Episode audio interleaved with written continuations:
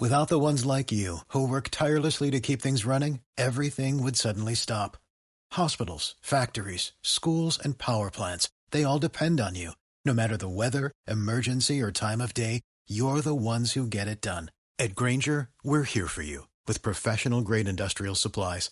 Count on real time product availability and fast delivery. Call clickgranger.com or just stop by.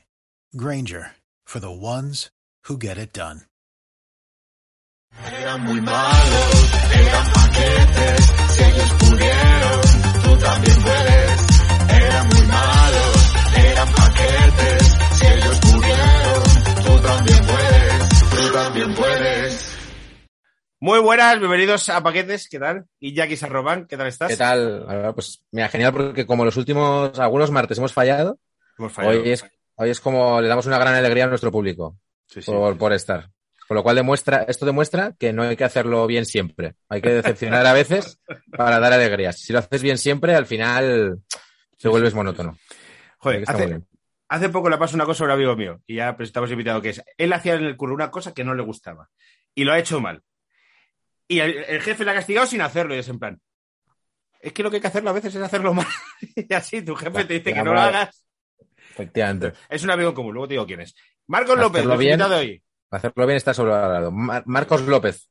Y Jackie, mejor dicho, tú tú, Un, Marcos López. Uno de los Marcos López de, la- de los medios. El Marcos, en el periodismo, en el periodismo deportivo somos tres. Yo soy el único televisivo, pero bueno, buenas tardes eh, Iñaki y Álvaro, eh, es un placer estar con vosotros.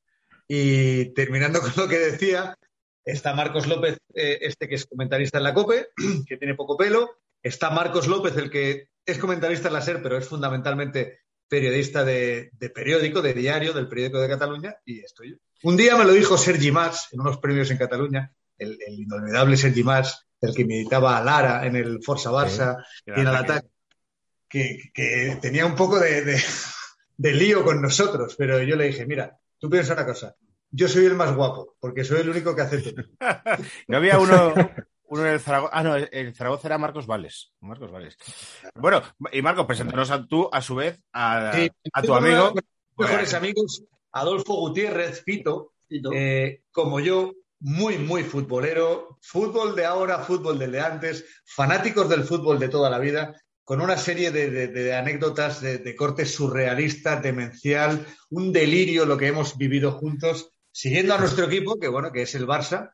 Y- y- pero incluso partidos de, de todo tipo, viendo baloncesto, fútbol, una auténtica enfermedad. Estamos un poco curados ahora, pero han, han sido años que os comentaremos de, de- de realmente decir estos están auténticamente locos. Porque, o sea, nosotros, mucha gente dice que somos enfermos. ¿Qué tal? Que nosotros, mucha gente dice que somos enfermos del fútbol. Álvaro- A ti, Álvaro, igual te lo han dicho, que dicen, pero ¿cómo sabéis tanto de fútbol? Porque de repente nos lo recordamos en plan de, hombre, sí, Jeremy, Jeremy Penan, ¿cómo olvidarlo? No sé qué, la gente flipa. Pero vosotros sois mm, enfermos ya a nivel 10, ¿no? O sea, por, por algo que, que, me, que me habéis contado en charlas previas y tal. O sea, enfermos rollo eh, colarse en el fútbol, eh, pero ya rollo por colarse, ya no rollo ni, ni por ver el partido, ¿no? O sea, ya rollo por, por el placer de eh, estoy entrando en el campo de fútbol, ¿no? O algo así. por, por, por sumar, por sumar entradas y dinero estafado a Mendoza, ¿no? Podría ser. Hubo una época, Claro. hoy es imposible colarse, pero hubo una época en la que había únicamente los famosos tornos. Hoy es todo con la pistola electrónica, el código de barras, etcétera. Pero hubo una época, pues que aquí en Madrid, fundamentalmente, en los partidos de- importantes en el Bernabéu, había avalanchas y, y entraban 200.000. Incluso algo tan sencillo como que estaba el portero, el clásico viejito con la gorra, enfrente de su colega, llegaba un grupo de ocho y, y nunca decía, miraban, comprobaban que ocho entran, ocho entradas. Entonces ahí íbamos un montón de colegas. Corta el papel, ¿no? y- Corta el papel y de Te periódico. apuntabas ahí detrás sin mirar a nadie y en cuanto ya eso, corriendo. Para Pero- adentro. Pero bueno, esa realmente no era nuestra técnica. A mí me gustaría que Marcos contara pues esos 10, 12, 13 años de coladas en el Bernabéu. Joder, 13 años. En aquellos partidos fundamentalmente de Copas de Europa, en los cuales Mendoza o, o las fuerzas de seguridad decían que iba a haber karatecas entre el público y cosas así, porque era como un poco todo Yo no sé cuál es el guion, eh, chicos, pero a mí lo que me digáis, y, No, no, generalmente no tenemos. ¿vale? Bueno, pues. Es, eh, es- es que sí, o sea, es que, no- que nos contéis cosas como, por ejemplo, que me digáis. sí, o sea, pues básicamente cómo eh, esto, o sea, cómo os colabais, porque siendo, siendo del Barça os colabais en el Bernabéu. O sea, que esto ya nos, nos parece, nosotros siempre vamos a buscar un poco la, la vuelta, que es como el, el porqué. Siendo del Barça, nos colábamos en el Bernabéu. Esto es fundamentalmente una época de nuestra vida. Luego, cuando entraron los tornos, ya todo era más complicado, porque los tornos empezaron a entrar a finales de la temporada 93-94. Que, de todas formas, una de las coladas de la que estoy más orgulloso es colarme con tornos en el 0-1 gol de amor cuando la pelota toca en Uribe Velázquez y le meten un, le mete un envío, eh, le meten un envío a Stoikov, Stoikov mete el centro y ese día gana el Barça en el Bernabéu, que es el día que liberan a Romario.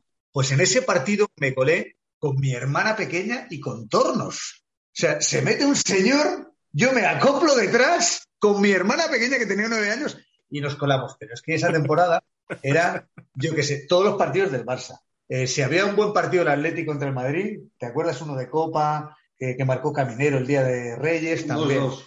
Entonces me acuerdo que fuimos a la final de, de Champions de Atenas, aquella de infausto recuerdo, que luego hablaremos La, mi- de ella. la misma temporada, ¿no? 93-94. Misma temporada 93-94, entonces eh, también coleguillas de un, de un tipo eh, que llevamos el martillo, porque llevaba un martillo con forma de, de escudo del Barça, una cosa rara. Y entonces, que también era del Barça y también era de Madrid. Y en una conversación la noche anterior, el tío decía, no, yo voy mucho a ver al Barça cada vez que viene a Madrid. Pero claro, me gasto una pasta. Y nosotros, como, como dos putas, dijimos, pues mira, vamos a hacer un recuento de lo que nos hemos ahorrado esta temporada, porque nosotros nos colábamos y nos metíamos siempre en tribuna.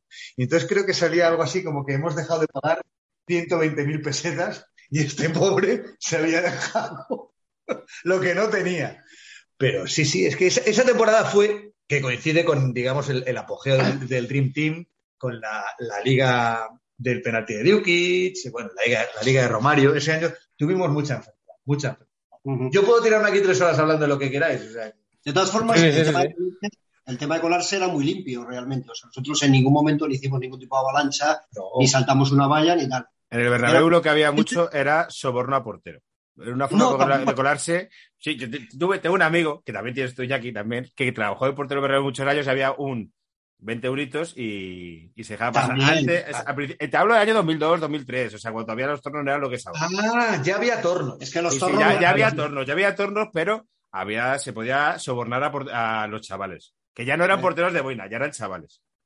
Te, te voy a recordar un pack de dos coladas en las que estuvimos los dos y que creo que nadie en el mundo puede decir esto. A ver, Jimmy Jump, Jimmy Jump podría. Nadie, Fito y yo, nos colamos en los dos 5-0 con 364 días de diferencia. La 93-94 y 94-95 nos colamos en los dos, Camp Nou y Bernabéu. Que el Camp Nou, En- el- en el Camp Nou nos cogimos nuestro avión un sábado a las 7 de la mañana, nos gastamos un pastón, que no es como coger un Ryanair de la época, nos gastamos un pastón. O sea, en el avión no os colasteis, en el, el avión sí pagasteis. Yo no, porque mi madre trabajaba en Iberia. Ahora te contaré que yo me Ya. Claro, eso molaba mucho porque hoy en día vale. la gente joven eh, sabrá que volar es barato, pero antiguamente volar era casi de ricos, salvo que tu madre currase en Iberia, como era mi caso. Entonces, pues yo me iba, yo me fui a la final de Rotterdam del 91, la de The Quip, que nos ganó el cabrón de Mark Hughes. Me fui por la mañana, me cogí un avión, vi el partido y me volví. Cosas de esas que. ¿Pero dónde estábamos, por cierto? Pues no, nos cogimos un vuelo a las 7 de la mañana, Eso. llegamos a Barcelona a las 8, sin entrada, 5-0, por supuesto, no había entrada, hacía 15 días. Y éramos Marcos yo y una botella de JB. Y, y nos tiramos van dando vueltas todo el día por Barcelona y tal. Y ya como a las 7 de la tarde, porque el partido yo creo que empezaban a las 9 los de Telemadrid de aquella época, Sí. los que autonómicas. Sí, sí, sí. Pues a las 7 de la tarde, nada más abrir las puertas, dijo Marcos, vamos a intentar entrar ya. Pues a las 7 de la tarde ya nos habíamos colado. Incluso fue un poco tostón el tener que esperar esas Dos dos horas. horas, a pesar de estar en nuestra entrada de tribuna. Y ese, y En ese tribuna, además. En tribuna, sí, sí. El famoso día del 5-0 de Romario. Aunque la cola de vaca y tal. La salimos- cola de vaca. la cola de vaca. Salimos mosqueados porque la botella de Jim Beam, a Marcos no se le ocurre hacer otra cosa que dejarla en la zona esta del parque que está enfrente del lugar, que está lleno de caramelos. Y la esconde detrás de un árbol Con lo que obviamente cuando llegamos no había ni botella de, de- Acaba el partido y dijimos, venga, vamos a celebrar. Y, y no estaba la botella. Y hubo, y hubo que gastarse al final mil pelas en otra botella. Para estropear el fin de semana. Pero bueno, hay que ser muy freak para irse a Barcelona a un Madrid-Barça a colarse. Nosotros lo hacíamos. Joder, a mí eso siempre me ha dado mucho pánico esto de esto, ¿no? De hacer un viaje sin entrada, que es lo que hace mucha gente porque digo, hostia, te, te- te vas a quedar fuera, ¿no? Pero claro, vosotros tenéis la seguridad de lo voy a conseguir, ¿no? De, de- voy a conseguir. Bueno, a ver, siempre tiene. Mira, yo con los años me he dado cuenta que cuando estás en directo en televisión te pasa algo. O sea, cuando estás en directo sale algo más de ti, eh, una especie de, de- de- séptimo sentido que te da eh, algunas antenas especiales para captar mejor las cosas.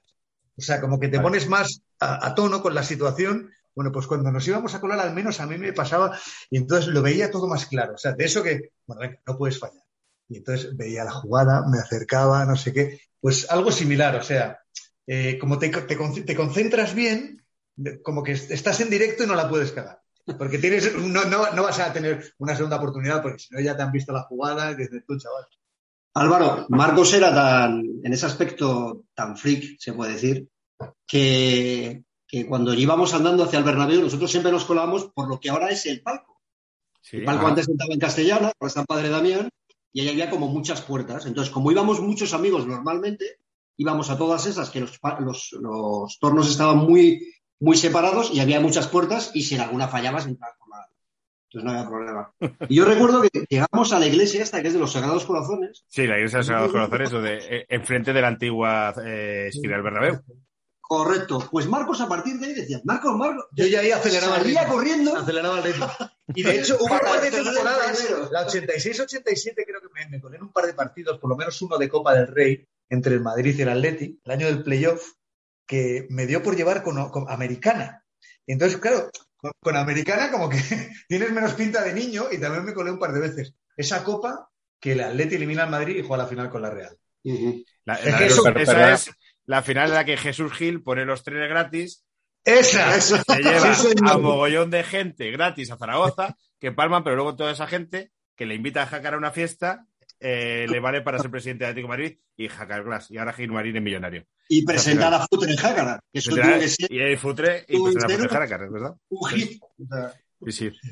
Perdona que me detenga un momento en esto. ¿Te dio por llevar americana?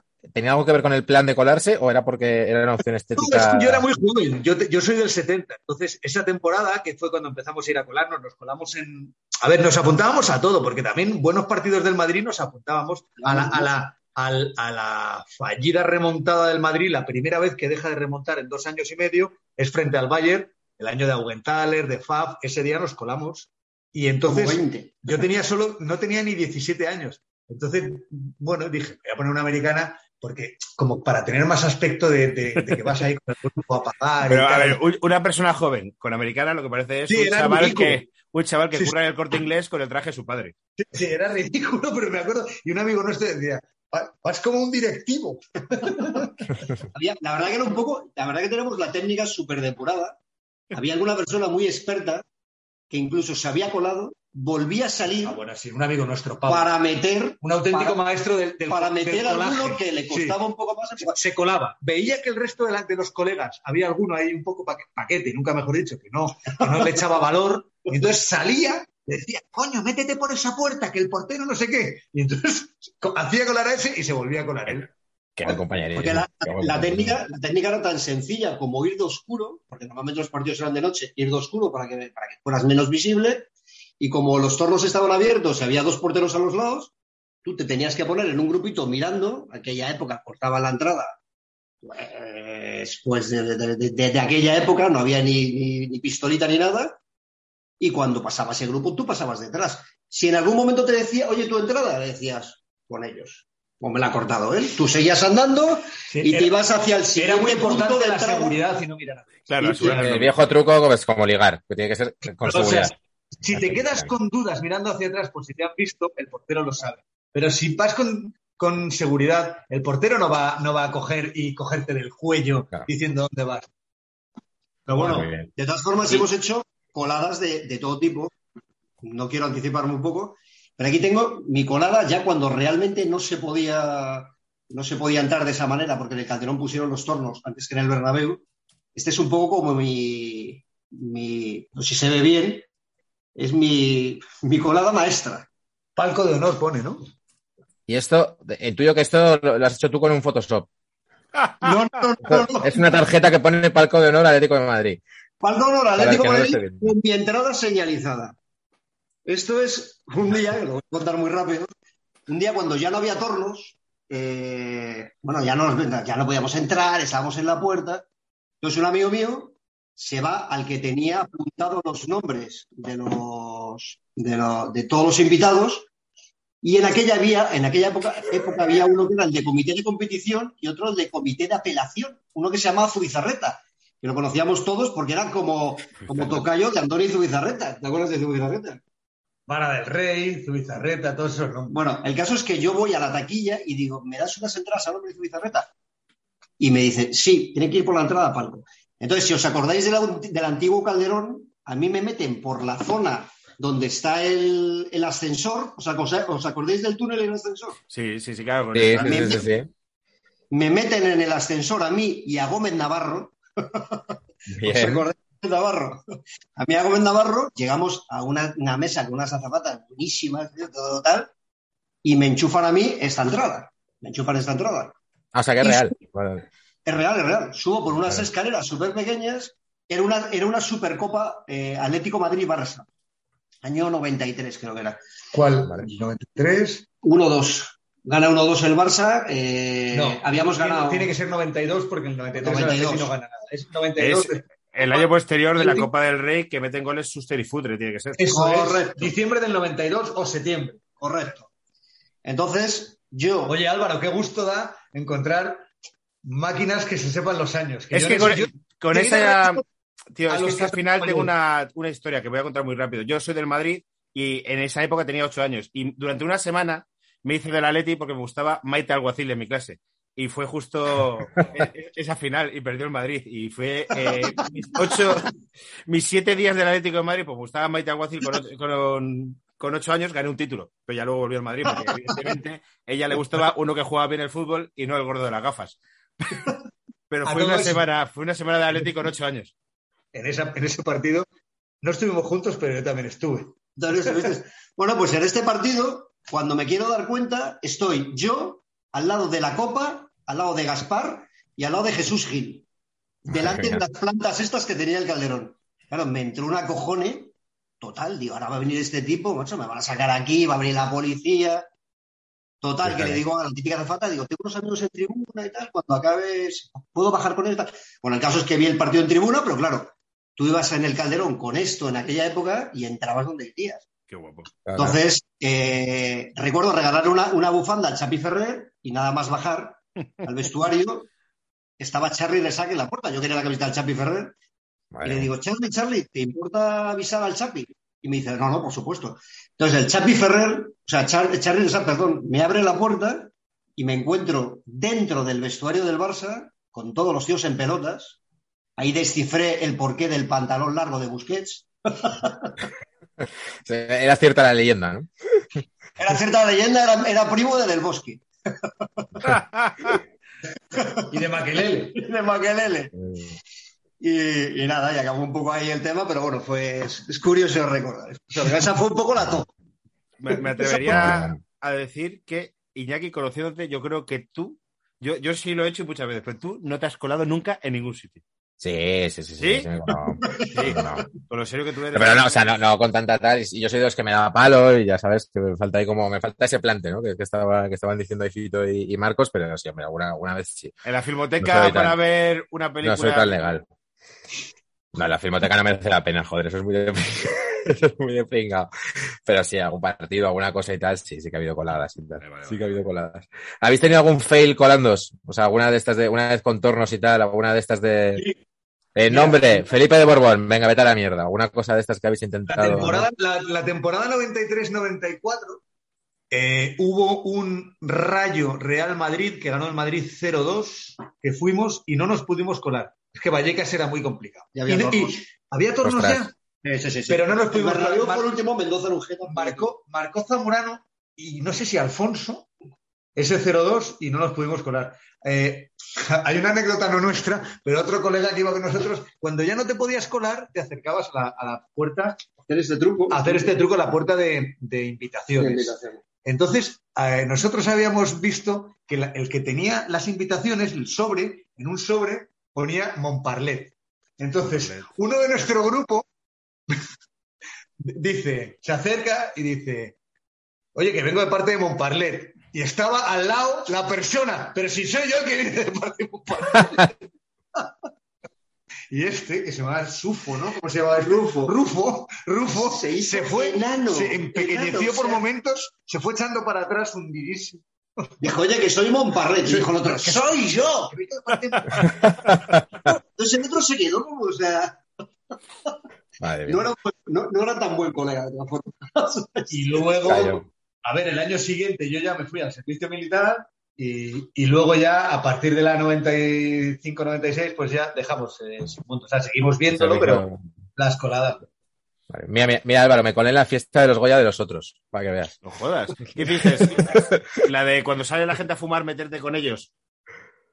Hay un momento Para- que, que hay un descanso, sale gente a fumar y entonces tú vas en traje y entras con los que han fumado. Esa es la forma de colarse. No, cogí, creo que cogí un papel que había, entonces vi como los técnicos que había ahí y dije que era, pues fue un poco el Montparnasse este que están diciendo ellos, pero fue como Montparnasse, miré- Montparlet, tío. Montparlet esto, y fue como técnico de sonido, no sé qué, no sé cuántos, entré y dije, soy tal, y fue como el parante, algo de esto. Sí, sí, sí. Bueno, eh, y Marcos, te iba a preguntar, el, ya entrando un poco en tu faceta periodística, que igual a la gente le puede interesar, dado que tenemos a un gran periodista en este país, Claro, claro, claro, claro. igual le puede interesar esta faceta. Eh, Era, por aquel entonces, cuando ya te colabas en los campos y tal, ¿ya te, ya te picaba este rollo periodista o fue, o te hiciste periodista para seguir pudiendo entrar gratis en los estadios de fútbol? ya me pica. Lo pregunto, La- lo pregunto. me ayudó ser tan, tan fanático porque cuando yo entré en Canal Plus en, en el 95, que me hizo la entrevista Chus del Río, que era un narrador de la época, uno de los mejores que tenía Canal Plus, que narraba la Premier, que narraba la Liga Italiana. El tercer La tiempo, ¿no? El- Hacía el ¿Eh? tercer, tie- el tercer tiempo, lo hacía el él. tercer tiempo y lo sustituí yo, porque Sí, Chus claro. se Ah, claro, fue a trabajar en otra cosa de, en comunicación política, no sé qué, y le sustituí yo eh, un par de meses con Paquito González y luego ya me quedé yo con Maldini y con Ramos Marco. Entonces, cuando, cuando me hizo la entrevista de trabajo en junio del 95, la entrevista de trabajo fue de esas soñadas por un fanático. O sea, bueno, ¿te gusta? Imagínate Canal Plus 95, que no era lo que es ahora el gigante que es ahora, era, era una redacción pequeña. ¿Y te gusta el fútbol? ¿Y, te gusta el fútbol internacional? ¿Y, y qué partidos ves? Y yo, yo por dentro, no puede ser esto que me están preguntando. Y yo, claro, diciendo, pues claro. Y aparte, en aquella época, Chus del Río nadie le ponía cara. Le dije, y aparte, yo creo que tú eres el que narra el fútbol italiano, ¿verdad? Y dice, sí, sí, tal, no sé qué. ¿Y eres de, de qué equipo eres? Y, o sea, era una entrevista que querían saber si eras un apasionado del tema. Y gracias a que lo era, y que bueno, te hacen una prueba de locución, si no tienes voz de grajo o de pito, bueno, pues te cogían. Y si tenías un medio buen aspecto físico para hacer, en mi caso, que me quedarían de inalámbrico en, en el- decir, Ojo, ojo lo que vas a decir, medio buen aspecto o medio medio, que Maldini, con todos los respetos, el Maldini que tenía pelo por aquí y todavía no se afeitaba la cabeza y todavía no iba al gimnasio, ya hacía pantalla. Ya, es verdad, pero bueno, Martín es que era, era, ya era un personaje en sí mismo y con un montón de virtudes y, y además creador de un estilo. Pero aquella, aquella camada que fichó todavía Alfredo Relaño, que fue mi jefe un año, porque luego ya lo fue Carlos, bueno, eh, él quería... Hecho, eh, Perdona, que te- si alguien quiere saber eso, Alfredo Relaño estuvo aquí contando precisamente eso, cómo formó el equipo de Canal Plus. Si a alguien le Es interesa verdad. esto, que lo busque. ah, muy Ponemos bien. el link aquí. No lo vamos a poner. No lo voy a poner. Hablaría- no sé, no sé. me imagino, de- de- del equipo, digamos, del equipo top que pasó la historia el día después, que era toda aquella redacción con Juanjo Vispe, con Nico, con, con Anthony, eh, con Maldini, que son los de a partir del 90-91. Pero luego, como que compraron canal satélite digital y un montón de canales deportivos, necesitaban más gente y entramos cinco o seis personas en junio del 95, de las que, a ver, que recuerde un poco el gran público, estaba Ricky Sierra, que sigue haciendo Ricardo Sierra, el Sí, sí, sí, claro, inalámbrico. Guille Jiménez, el Hombre. que ahora hace nada, que Buena- también eh, Buenas copas me tomo yo con Guille Jiménez. Buen, ma- buen- buen madridista. gran madridista. Bueno, muy madridista y muy crápula. Buen, buen tío. De hecho, no, no puede. Suele ir no me- junto, ¿eh? no, no viene a paquetes porque el horario no le viene bien por trabajo, entonces nunca lo hemos podido tener porque a estas horas está currando, pero buen personaje. Y, y sabe mucho de fútbol también, ¿eh? aunque ahora esté en la NBA y la gente no lo pueda saber. Bueno, entonces, en, en definitiva, que aquella época era. O sea, eh, molaba mucho, era el sueño. O sea, pues no- digamos, no te pedían, ni siquiera te pedían tener el título de periodismo todavía. Luego en televisión española, sí, pero en- aquí en el Plus no. Y sí, sí que, digamos, sí que sirvió un poco ser, ser tan fanático. O sea, haber sembrado. Pero a ti luego te pidieron el título en televisión española. O sea, después de estar en Canal Plus tanto tiempo y tal, luego en televisión española te dijeron, no, pero tráenos el título. Claro, luego después de 12 años, yo me fui en 2007 a la televisión española, descubrí que era obligatorio para entrar tener el título de, de periodista. Ah. Es decir, que si yo, porque yo me lo saqué, bueno, pues porque me quedaban dos asignaturas y me puse un poco las pilas y me lo saqué en el 99. Pero si no lo llego a tener, a ver, no te voy a decir nombres, pero hay ilustres presentadores barra presentadoras en televisión española anteriores a esa norma que cambió en la década del 2000 que no tienen el título. No, hombre, y hay ilustres presentadores que, eh, para eh, pluses en sus empresas o trabajar en te- televisiones públicas han tenido que volver a sacarse el título ya muy de mayores. Esto también Claro, ha pasado. Ha pasado. Porque, porque no, no puedes cobrar X Plus, etc. Claro, claro, vamos. Ostras, yo no sabía no, esto. no- no voy a decir quién. Esto también te lo digo, Iñaki, a ver si nos acordamos. Pero presentador que- de radio que todos conocemos se sacó la carrera por una serie de pluses. Yo, yo hice, yo, yo, Marcos, dejé el periodismo sin, eh, eh, toda mi etapa de periodista, yo trabajé de periodista, no tuve carrera. Y cuando lo dejé me la saqué, porque nunca se sabe y porque tengo una madre que le hace ilusión. Pero vamos, tampoco es quitando para trabajar. Se sabe. Te llaman mañana en no sé dónde y mira, lo tienes. Yo pensaba, digo, si me va mal la vida, pues a lo mejor un día tengo que opositar, pues por lo menos, joder, ser licenciado. Ya que he llegado, que me faltaban cuatro, ya he llegado hasta aquí. Pero vamos, que yo, yo ni lo tengo físicamente, que vale 200 pavos el título de Juan Carlos, por cierto. A, Casado se lo regalaron, pero a mí me vale el papelito 200 ¿Ah, pavos. No hablemos de casado que está pasando muy malos días. No, tampoco, la- yo tampoco diría le esto es más vocacional que otra cosa. O sea, yo he conocido amigos, el propio Cito, por ejemplo, que viven con más intensidad el mundo del periodismo que muchísimos licenciados. O sea que eso es muy vocacional. Sí, sí, total, joder, total. Sobre todo con los sueldos y con los tal. Que justo acabo de tener hoy una conversación con mi novia, mi novia es periodista y ahora está haciendo marketing. Y dice, es que yo si ahora mismo tuviese que volver al periodismo, no sé qué haría porque no quiero volver ahí. Pues, pues claro, claro, pues, ganas de 500 pavos más al, mes desde que dejaste el periodismo, pues claro, que no quiero Yo no me puedo quejar porque, bueno, estoy en Televisión Española, un sitio público que en esas cosas eh, Sí, sí. suele tratar bien a, a la gente y no tiene, digamos, esos sueldos ridículos que hay en otros sitios donde pagan cantidades de, de Sí, sí. risa, de- indignantes. Sí, sí, sí, sí, eso. O sea, quiero decir, sueldo medio de periodista. O sea, yo, yo lo dejé, fíjate, hace 10 años, que estamos en 2022, en 2011, y ganaba 1.400 pavos y era, sabía que yo no iba a ganar más que eso. Y era un sueldo que era más o menos decente. Ahora 1.400 pavos, bueno, pero en plan, es que este es mi tope. Yo de aquí no voy a pasar. O sea, puedo estar 20 años currando aquí, pero que no voy a ganar más que esto. Creo que eran 28.000 euros al año, 26.000 euros al año. Pues me tengo que ir de aquí, ¿no? Pues, porque es que y esa Sí, es la realidad. Pero bueno, pues, yo qué sé. No, No, tu, tu caso. Dime, dime. Perdona, perdona. Termina, termina, Álvaro. No, voy a decir que pues eso, que es la realidad del periodismo y que luego muchas veces hablamos. Es que los periodistas, pues los periodistas, tío, son gente sub, o sea, subdesarrollada con unos trabajos de mierda que escriben lo que les dicen sus jefes. Y es que muchas veces es lo que hay. Exacto. Sigamos, señores. Sí, sí, vamos a, re- a recuperar el buen, el buen rollo y dejar. También me colé en el estreno de una peli de los Cohen, me acabo de acordar. ¿Qué peli? El, el hombre que nunca estuvo allí. Buena Con- peli, porque buena estaban, peli. estaba Joel Cohen y Frances McNorman. Y me colé al estilo de ellos, hacia el rebullo. Yo Bien, entrando. bien, bien, bien. Estoy haciendo memoria mientras habláis de vuestras mierdas, periodistas. No soy Se periodista. ha picado. Está bien. Eh, te iba a preguntar que mm, ah esto no que te iba a decir que claro que en tu caso pues, fue al revés en, en Canal Plus porque Luego, cuen- me luego cuento yo, luego cuento yo una colada después de este tema que casi nos matan al Chinchi y a mí. Dale. vale. ¿Qué decías, Iñaki? de- que, que en tu caso fue un poco la antítesis de lo que decía Álvaro no porque me imagino o sea yo yo me imagino ese Canal Plus como el sueño no de periodista como rodeado de gente guay dedicándote a lo que más te gusta no el el Sí, sí, deporte que encima te veo como fan de los datos de tal y, me imagino que tú hiciste muchas cosas porque hiciste incluso balonmano no Yo empecé haciendo Eh, balonmano muchos deportes. Sí. Y Pero que lo considero como algo bueno, ¿no? Que te gustaban como muchos deportes, que no lo considero una rotación de estas de que no sabes dónde ponerte, sino que a ti te Claro, gustaba, ¿no? polideportivo. esto es un poco eh, de las ideas geniales que tenía Alfredo Relaño. O sea, Alfredo Relaño, Canal Plus, compra los derechos del balonmano, del baloncesto y de no sé cuántos deportes, y de esa camada de seis personas nuevas, había uno que medía 1,96, Íñigo, que ahora tiene una productora en Pamplona. Entonces a Íñigo lo ponen a entrevistas de jugadores de básquet. Eh, ¿Por qué? Pues porque, eh, porque le quedaba más... bien en plano. Claro. Sí, y luego entró Manolo Elvira, que también estuvo muchos años eh, haciendo. Y a mí me pusieron, venga, Marcos, tú con el balonmano. Pero a mí ya me gustaba el balonmano de antes, el balonmano, la época del Barça, del Teca, del Vidasoa, también el baloncesto. Es que si eres muy fanático. te San Antonio de Pamplona. En San Antonio y muchas veces que he ido yo para allá. Ah, ah, Hiciste, muy amigo de Urdangarín, de hecho, ¿no? bueno, a ver, amigo, o sea, quiero decir, nos Ah, ahora. Ah, ahora, ahora, como están ahora. amigos, claro. nos saludábamos con mucha cordialidad. Eh, y Pamplona, pues íbamos ahí con el con y el San Antonio, el Portland. Oh, qué majo. ¿Tú, eres, ¿Tú eres pamplonica, Iñaki? Sí, yo soy Pamplona, yo iba mucho a Rosadía. A ver, a San Antonio.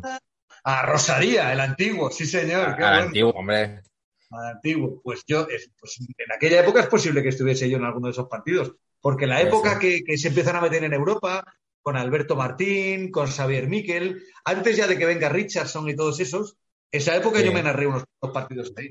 Ya- Pues ya me- yo creo que esa fue la que yo iba más, porque yo luego ya me vine para aquí, para Madrid, que cuando yo, cuando fue campeón de Europa yo ya estaba aquí, yo creo. El 2001.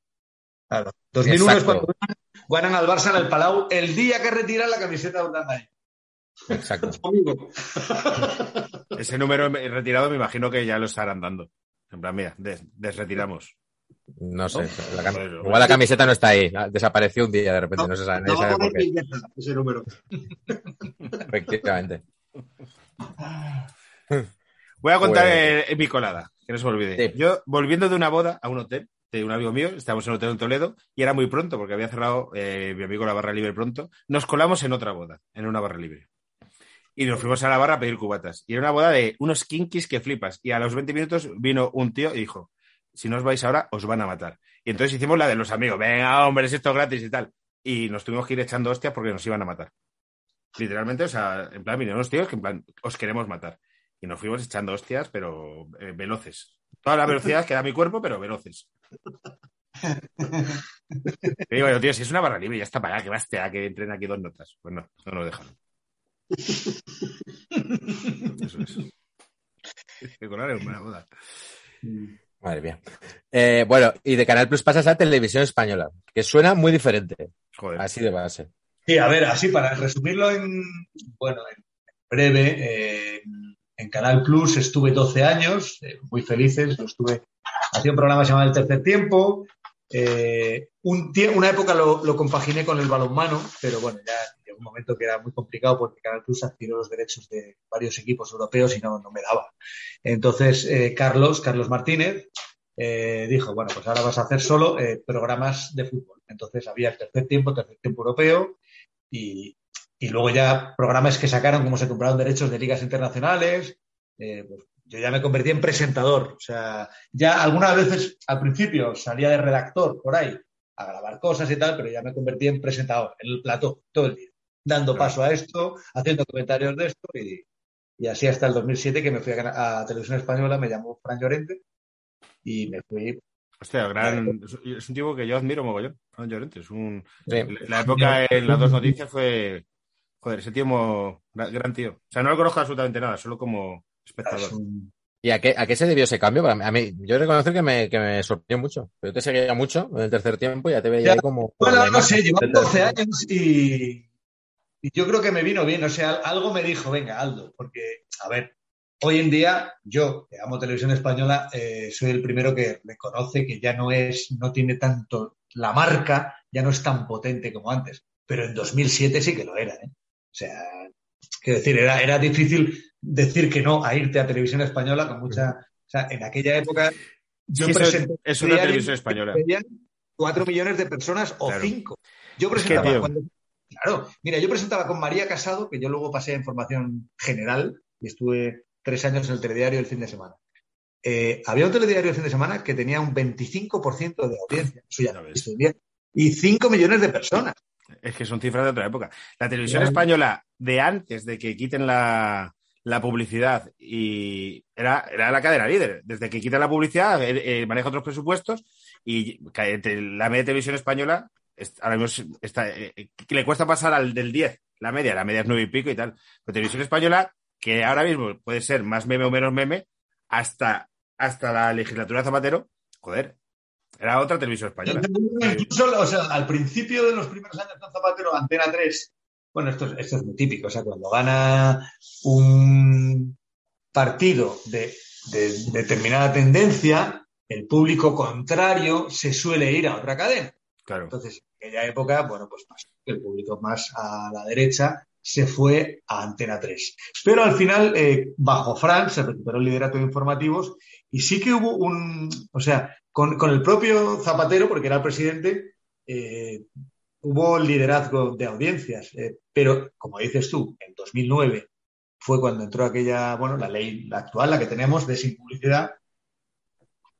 Y, bueno, no voy a entrar ahí, pero evi- evidentemente eso ya La, termina- la- la ley de vamos a darle dinero a este nuevo grupo mediático que se llama La Sexta y pues si ahí todo es, tiene que ver con política. Es, bueno, hay un nuevo grupo mediático de izquierdas, además de prisa, es esta gente, pues ahí la tarta se tiene que repartir entre menos, no hay publicidad en, en televisión española. Así que al final es todo eso. Bueno, yo aquí, aquí me abstengo. Lo he dicho yo, lo he dicho yo, lo he dicho yo, lo digo yo, no lo dice eh, Marcos, lo digo yo, pero bueno. Que Bueno, a mí me sorprende que escuché el otro día que Televisión Española va a dar la final de la Champions este año. O sea, Justo- que me quedé justo te iba- Te a preguntar por eso, ¿qué, qué opináis de...? se están moviendo cosas y, y- y yo como presentador pues lo celebro porque, bueno, eh, la final de la Champions, han comprado eh, los derechos de baloncesto de la selección, o sea, el próximo mundial lo daremos nosotros. Bueno, no sé, es de- hay, hay- hay cierto movimiento que, que es de agradecer y, y vamos, nosotros encantados en, en la casa. Claro, pero ¿qué opináis de...? claro, yo como espectador, pues de puta madre, claro. Pero ¿qué opináis de que Televisión Española, claro, que al final es dinero público, entre en eso que al final es una subasta? O sea, que... mm, que, Pues decir que- la televisión que- española tiene que ser competitiva. Para ser competitiva tiene que entrar en ciertas subastas. Pues si no, no es competitiva y entonces no hay un retorno y no puede hacer otras cosas. Y gracias a hacer estas cosas, la gente va a ver televisión española y puede hacer otras cosas, ¿no? Digo yo. Me ha gustado ese último apunte. La pescadilla que se muerde la cola, ¿no? Claro. Claro, gracias por expresarlo porque era, era justo la, la idea que tenía. Es como de, es la cosa de, es mejor no invertir porque, joder, al final es dinero público, es mejor que se quede en un perfil bajo de que solo se vean cosas como de interés general aunque no sea competitivo, o tiene que entrar en esas pujas para, Claro. para que revierta. ¿Por qué, por qué renunciar a ser como la BBC? Pues La BBC es líder de audiencia, la ve mucha gente y tiene un presupuesto brutal. Claro. Otras opciones son televisiones públicas de calidad, pero que ve muy poca gente. La PBS norteamericana pues, tiene mucha calidad, pero nada. Claro. Claro, claro. BBC maneja unos presupuestos simplemente para sus series de televisión de auténtico. que aquí sería más grande que eh, lo que podría manejar una producción eh, cinematográfica en España. O sea, un capítulo de Sherlock, Ya, pues también es un tamaño que, claro, que es no otro tamaño, España. es otro mercado y tal. Y eso nadie lo discute. O sea, es como algo muy, muy de ellos, muy british. O sea, que es como muy suyo. Allí, no, que no les toquen su BBC.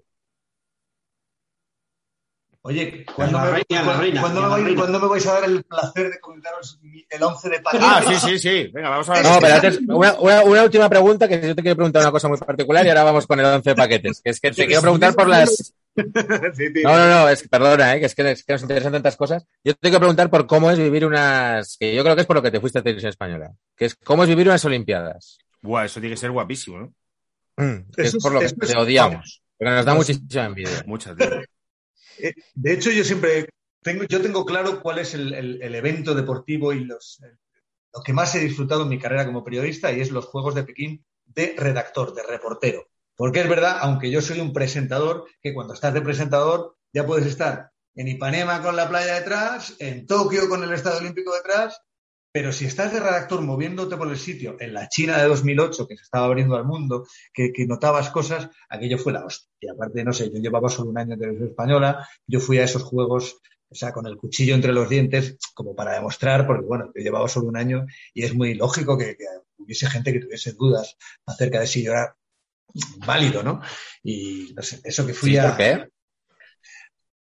En esta profesión eso siempre pasa. Entonces yo fui a los Juegos Olímpicos, que es algo a lo, que va poca gente. ¿Entiendes? Entonces yo era consciente Bueno, también me pasó cuando me designaron corresponsal. O sea, a ver, no puedes, quiero decir, no es una crítica, tú no puedes agradar a todo el mundo. Entonces, para mí era un reto y sobre todo después de haberme ido de Canal Plus, y ya te digo, fui a ganar 0, o sea, 0,4 desde el minuto 1.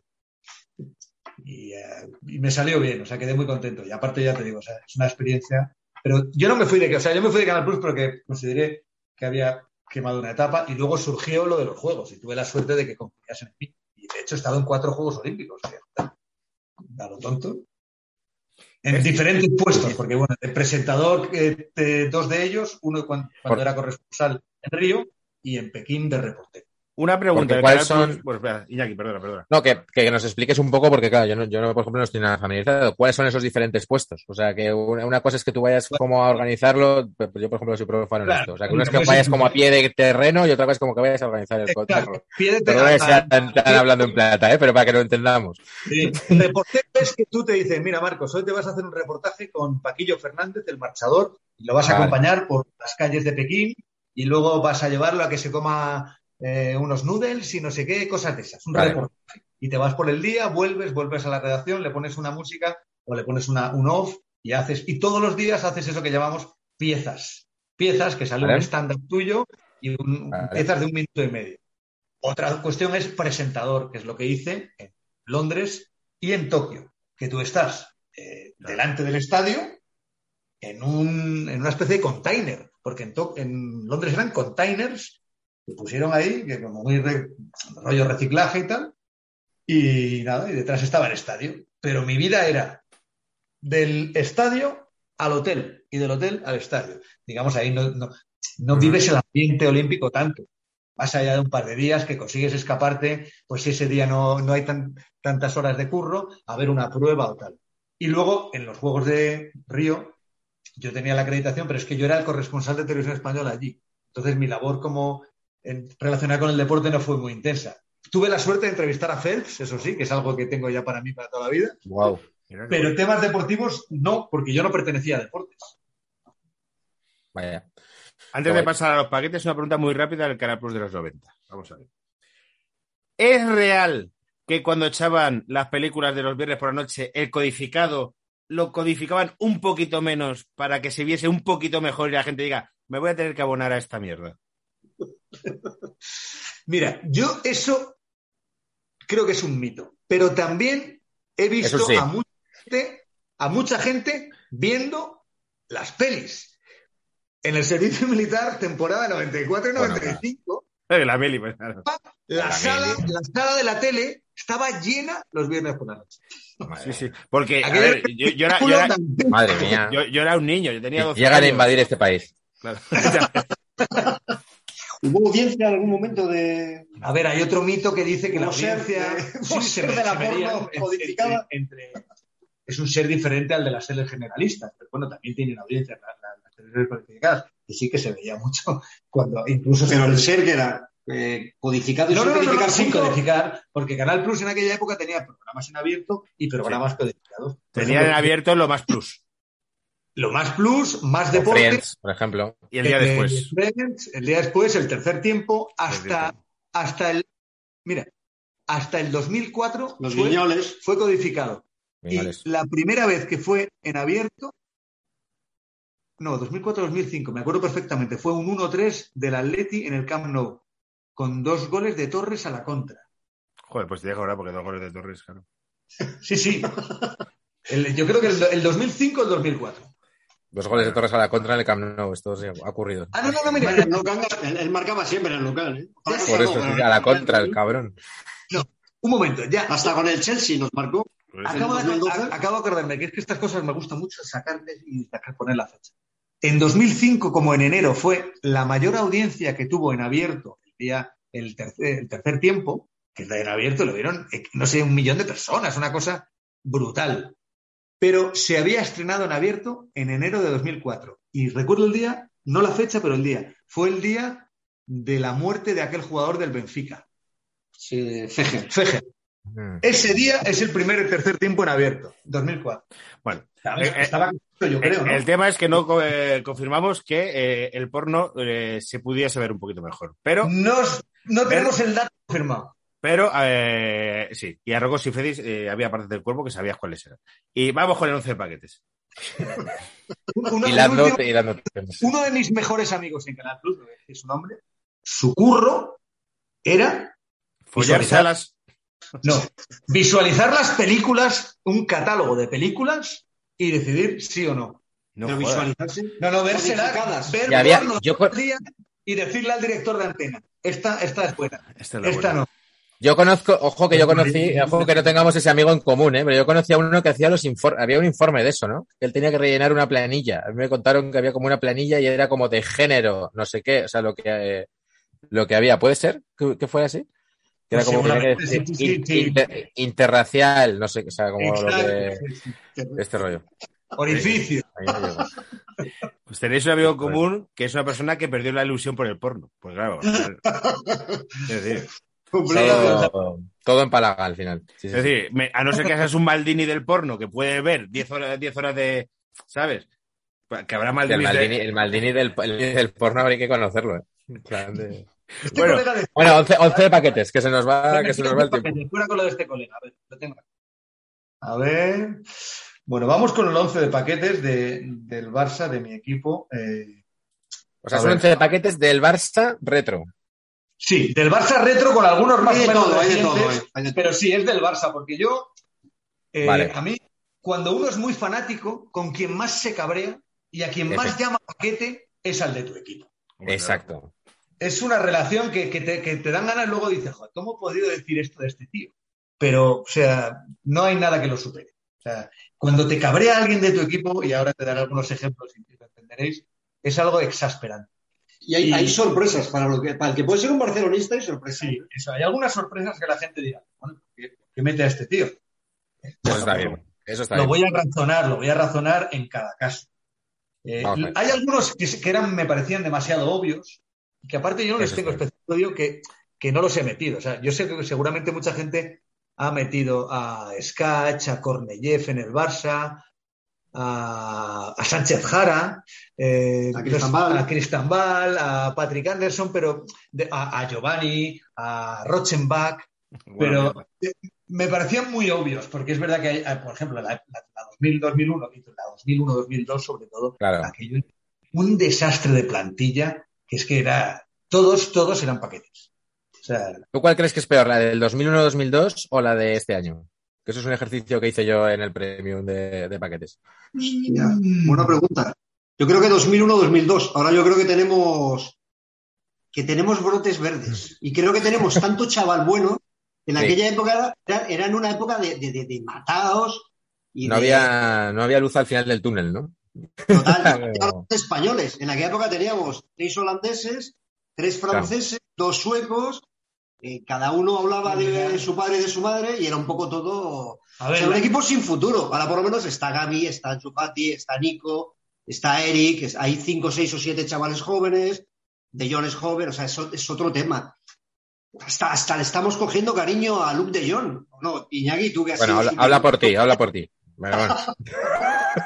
No, en la afición, digo yo que en la grada del Camp está, sea, un tío que, que podía ser de los más odiados de la historia se está cogiendo cariño. O sea, es impresionante cómo le puede llegar a dar la vuelta a una situación un tío en cinco partidos. O sea, Le, le reís las gracias y está haciendo chilenas el cabrón. Es que no, es que no.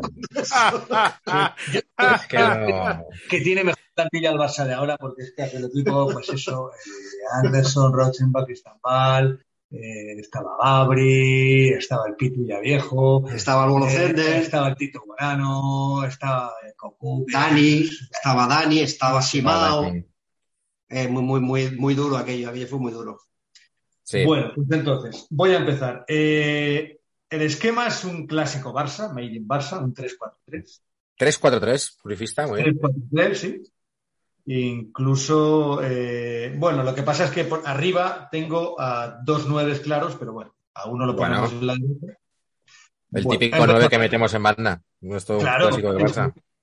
Esto, esto jugó mucho en banda y Claro. Stoichkov. O sea, Por eso. Lineker, Lineker, Lineker- lo metió en la banda metió en la la final de la Recopa del 89. Y la jugada del 1-0, gol de Roberto, empieza por la derecha con un... Gol de Salinas a pase de a pase Roberto. Roberto. 99, una recopita ahí, cuando, cuando ganábamos recopitas, que es lo que nos daba de comer durante muchos años. Ahí Roberto, que de futbolista era Roberto, pero ya cuando el rollo empezó a petarlo un poco más, se cambió a Robert. Robert. Robert. Sí, sí. Pero Roberto es uno de los, uno de los, de los artífices de este desastre porque se tiró un par de años de, de director Correcto. técnico que yo creo que no debió dar una. O sea, porque es que habría- sería bueno saber los fichajes de este tipo. O sea, aparte, cada, con cada año se iba poniendo como más rojo. No sé si os fijasteis en. O sea, cada vez estaba como más congestionado. Es que habría que saber por qué los directores técnicos se les pide solo haber sido jugadores. Eh, porque el currículum es haber sido jugador para ser director técnico. Eh, Sí, tío. Sí, estas dudas. Es verdad. Tú puedes escribir muy bien sobre fútbol y no haber jugado al fútbol. Joder, Es como. No, no creo que lo hagan en Media Market esto, que es como para ser director general de Media Market, haber sido tendero del Media Market. No, creo que no lo hacen así. Bueno, allá Vamos vamos. para allá. Venga. Por Víctor Bahía. Hostia, bien, bien jugado, bien jugado. Víctor Bahía Bien jugado. fue un cante, un guaperas que costó Qué guapo 8 era. millones de pesetas, que se vino porque estaba Robson, que lo acababan de fichar, Y porque nos Vale. flipaba a todos. O sea, y, y porque tenía mucho prestigio, porque era muy guapo, fundamentalmente tenía buena planta, pero el Barça ficha a Robson para enterrar el curifismo, se trae al portero que estaba en el Oporto con Robson, Víctor Bahía, tenía mucho prestigio, ya te digo, e- era el portero más caro de la historia del fútbol en ese momento, Sí, sí, sí. y Víctor Bahía nunca salvó puntos al Barça, Al pero contrario, nunca, al contrario. Es como, es como Ter Stegen en este momento. y se marcó tres o cuatro partidos auténticamente infames. O sea, de eso que dices, pero ¿cómo se le... La final de Copa del- de, que ganamos al, al Betis, le cuela un gol a Alfonso por su palo corto, que es muy parado. Pero sobre todo, y yo estaba ese día en el Camp Nou, ah, porque te, te cuento, yo una época seguí yendo al Camp Nou porque como hacía el balonmano, el, el delegado del Barça balonmano, Joan Marín, era coleguita, y entonces muchas veces el Barça programaba el balonmano a las 7 de la tarde y, porque había fútbol a las 9. Eso era una manera de que el balonmano se llenase y, y iba bien. Entonces el de, el de balonmano me pasaba entraditas. Y me pasó para un partido de Copa, muy famoso, el de los cuatro goles de Pantic. Aquel día Bahía no paró El nada. 5-4. Fue- Se Y- que acabó llorando él. Sí, acabó llorando, se va Couto a él. apuntarle. Bueno, ese día en el Sí, Camp sí, Nou sí. yo oía a unos de atrás. Hijo puta, Bahía, hijo puta.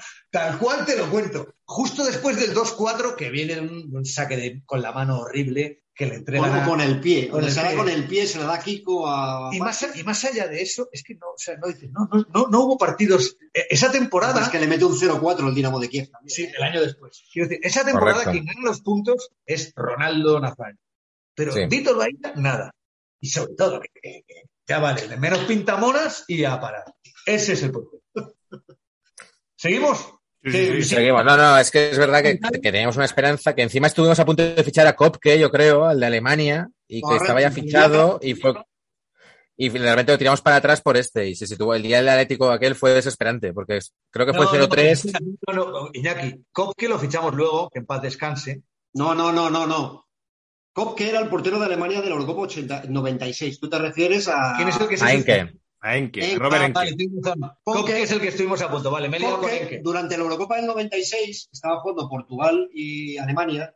Alemania era Kopke, Portugal Víctor Bahía. La prensa de Barcelona hablaba permanentemente de Kopke y todos estamos deseando que fichara Bahía. Por favor, que no viniera Kopke. ¿Kopke es el portero de la Alemania del, de Bierhoff del 96? Correcto. Exacto. Claro, vale, vale, ahora cae. Se dice, se dice que estaba fichado y tal, o sea, el tipo ya casi en Barcelona y al final es como de no, venga, que al final se ha podido fichar a Bahía. Ha El pobre Kopke. Sí, Fue como el fax de, como el fax de, Exacto. de Gea, ¿no? Sí, sí, Lo sí. mismo en el avión. Claro, y el pobre Kopke se queda ahí con las ganas y nosotros menos que mal que ha venido Bahía y nos la Yo creo comimos. que venía gratis y, y Sí. Bahía costó 800 kilos. Recuerdo la portada del Sport, el cuando el día no se olvida nunca. Claro, claro. Bueno, en el. Sigamos. Defensa. Defensa. En el lateral izquierdo, defensa de tres, voy a poner a un jugador anodino, que no aportaba nada y que para mí es sintomático de aquella época, aquellas temporadas. Se llama Fernando Navarro. Efectivamente. Luego se fue a Fernando, Mallorca. Te ha costado, te ha costado. Es que, pues eso, Sí. anodino, o sea, con todo, con todo el Sí, respeto. sí.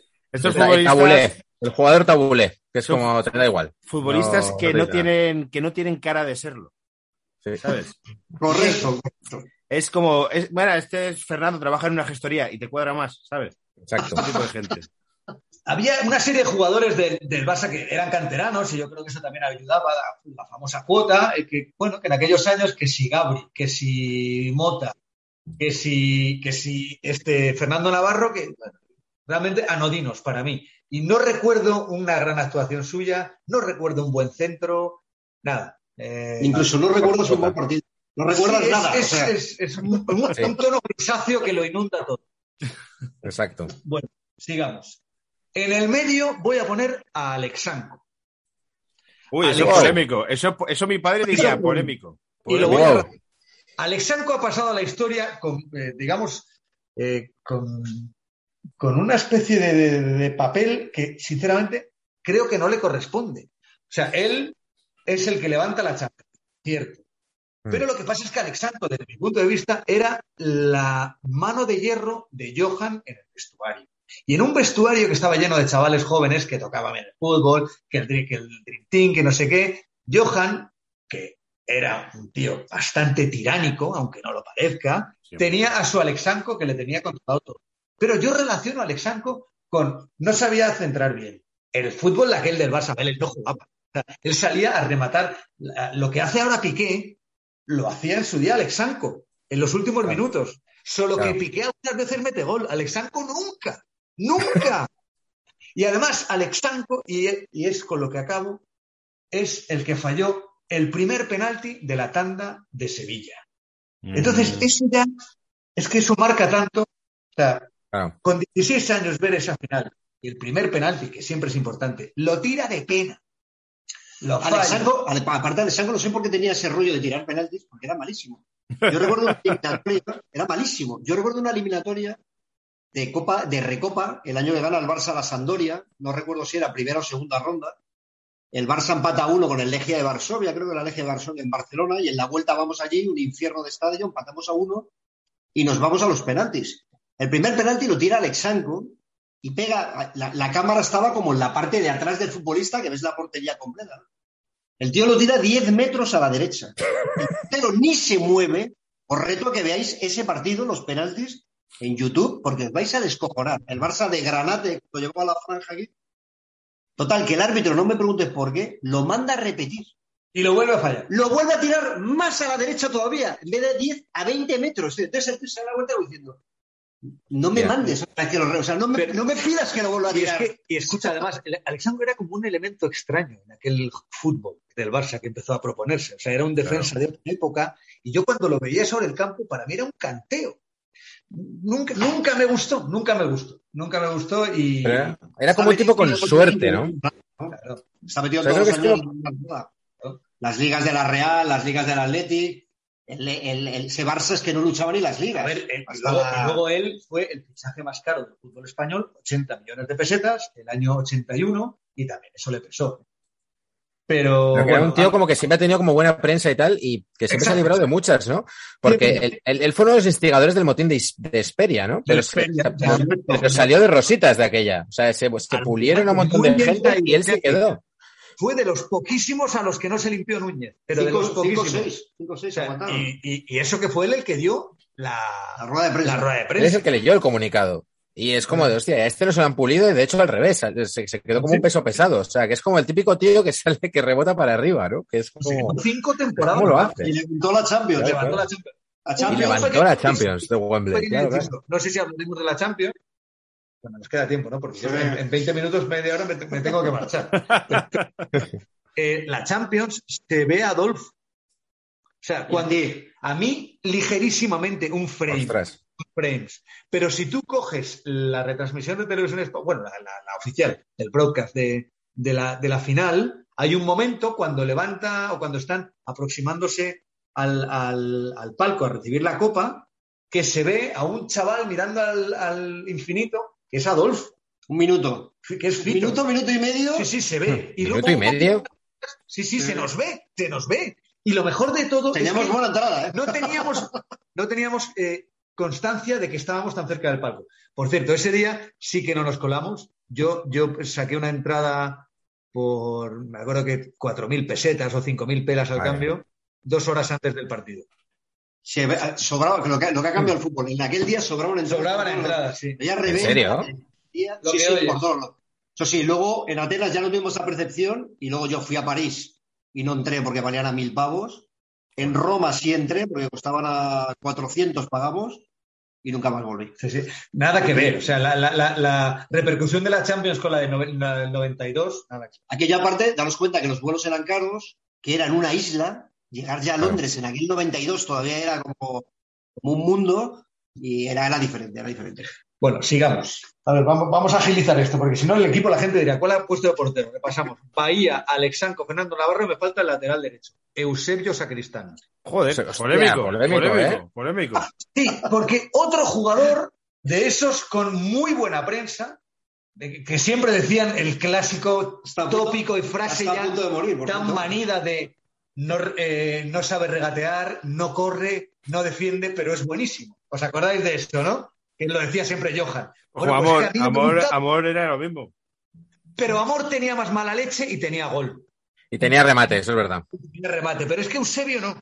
Entonces, bueno, en el combinativo, pues entiendo que sí, que tendría sus virtudes, pero efectivamente ni regateaba, ni metía la pierna, eh, ni era rápido, y como, y como Centros blanditos, siempre era el rey del centro blandito. y yo qué sé, no, tampoco me aguantaba nada. Y encima, yo en estas cosas siempre tengo fotos. Igual que con Alexanco, tengo, tengo eh, esa foto de aquel penalti, tengo la foto de Eusebio colgando balones en una eliminatoria contra el CSK, que nos eliminaron siendo vigente que es campeón de Europa en el Es verdad, 93. Y lo único que hacía Eusebio, que lo colocaba a veces Cruyff de falso lateral derecho, yo lo he puesto de lateral derecho porque a veces Cruyff te ponía sí, a la izquierda y a Eusebio en la derecha, que no eran laterales, que eso era muy Sí, de Cruyff. Y se dedicó a colgar balones y, y perdimos. Así que esa es, esa es la defensa. Estoy de acuerdo. Además, yo siempre le tuve envidia porque dijo que tenía una Neo Geo. Y yo era pequeño y quería. y salió diciendo que tenía una Neo Geo y me cayó muy mal. O sea que te lo compro. Eusebio mediocampo, voy a empezar por la Vamos izquierda, que vais a comprarme todos, y que es André Gómez. Sí, claro, es un clásico. Ah, Vamos. Entiendo que es un clásico. Eh, con todos los respetos, un auténtico cáncer. O sea, no aportó nada, le venían grande todos los partidos. O sea, lo único, único, único es que él participa en la jugada del gol de Messi del 2-3 en el Bernabéu. Porque esa es una jugada Se aparta, ¿no? no, no, no, no, no, no, porque él da el pase a Jordi Alba y Jordi. Alba a Messi. Pero, o sea, la de partidos que es una intrascendencia absoluta, eh, sobrepasado por los acontecimientos. Sobrepasaba los acontecimientos gratis, ¿sabes? Porque tampoco es que el público, o sea, ni, ni tuvo una expectación desmesurada, yo qué sé, como un Coutinho de que vino como el crack, o sea, vino un poco de a ver qué pasa y se, se le vino encima todo a él mismo, o sea, que tampoco es que nadie esperase. Eso es. Demasiado. Y lo peor de todo es que Luis Enrique, en el tramo final de aquella temporada, la 2016-2017, le siguió dando oportunidades. Yo no me lo Sí. podía. Jugaba un montón. Jugó en la Rosaleda creo- un partido que tiramos media liga y jugó Sí. en pena. Un desastre. Yo creo, Bueno, creo que este- intentó que superarle el trauma por, venga, pues inténtalo, inténtalo, y, y fue peor, porque cada vez era peor. Sí, sí. Sigamos. Eh, por la derecha, pues voy a poner a Sergi Roberto.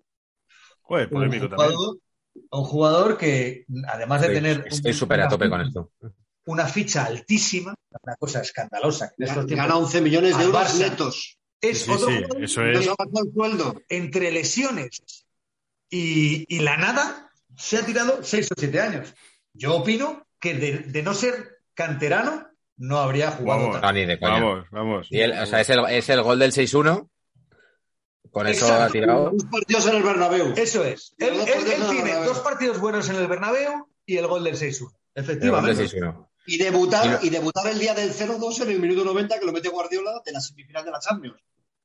Eso. es como- Y luego el, el- y luego el día aquel que dice, nos falta un lateral derecho, y dice, ya voy yo. Y entonces de repente con eso vive de rollo de, ah, pues puede ser lateral derecho, pues vamos a dejarlo ahí.